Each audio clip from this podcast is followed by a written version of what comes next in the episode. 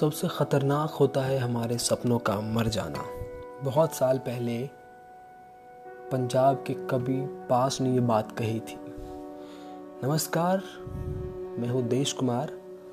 आज के पॉडकास्ट में बात करेंगे एक कहानी जिसका नाम है द टेंट हाउस बॉय। आज के इस एपिसोड में बात करेंगे एक लड़के की जिसने न सिर्फ़ सपना दिखा, बल्कि उसे जिया भी।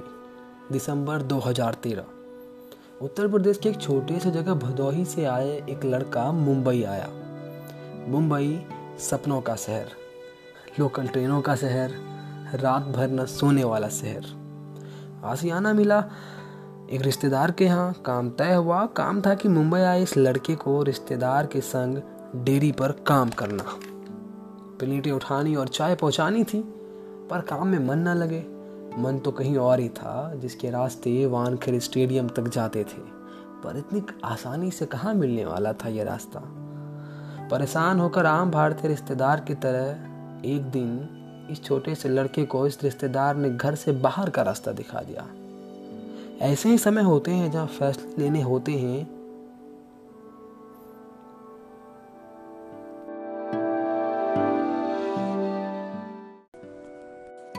अब उस लड़के के सामने दो रास्ते थे किसी ट्रेन में बैठ कर भदोही चला जाए और दूसरा मुंबई में टिका रहे। उसने दूसरा रास्ता चुना, लेकिन मुंबई इतनी आसानी से कहाँ गले लगाने वाली थी? खैर, असली अग्नि परीक्षा तो अब शुरू हुई। इतने बड़े शहर में भटकता हुआ वो लड़का सीधा पहुँचा आज़ाद मैदान, जहाँ सपने देखे जाते हैं और पूरे भी किए जाते हैं। रहने को टेंट में जगह तो मिल गई, पर इज़्ज़त नहीं मिली। दिन में खेलना और रात में पानी पूरी बेचना। ज़िंदगी पानी पूरी की तरह तीखी व्यवहार कर रही थी उस लड़के के साथ। फिर बार बार नापी जा रही थी अग्नि परीक्षा, लेकिन दिल तो कहीं और था, जहाँ से वानखर स्टेडियम की दूधिया रोशनी दिखती थी, जहाँ धोनी ने लगाया था आखिरी छक्का, जहाँ सचिन सचिन की आवाज़ें नींद से भी सुनाई देती थी। वो कहते हैं ना कि आपके लिए कभी कभी भगवान, अल्लाह, ईश्वर, जीजस या गुरु नानक कोई फरिश्ता बनाकर आपके लिए भेजता है, जो सुन सके और आपको निकाल दे दलदल से। ज्वाला सर ने शायद इसीलिए उस दिन बैटिंग करते हुए मुझे देर तक देखा। मेरी कहानी में कई सालों बाद ज्वाला सर ने अपनी कहानी देखी। क्यों देखी पता नहीं, किस लिए घर बुलाया पता नहीं, किस लिए ट्रेनिंग के लिए राज़ी हुए पता नहीं।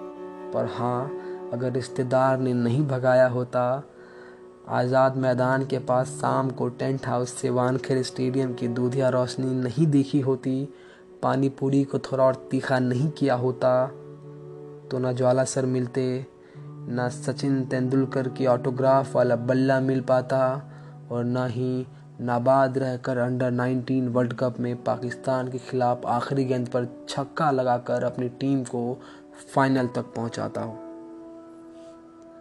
तो दोस्तों, आज की कहानी थी भारतीय टीम के उभरते सितारे, यशस्वी जायसवाल की, उर्फ़ द टेंट हाउस बॉय।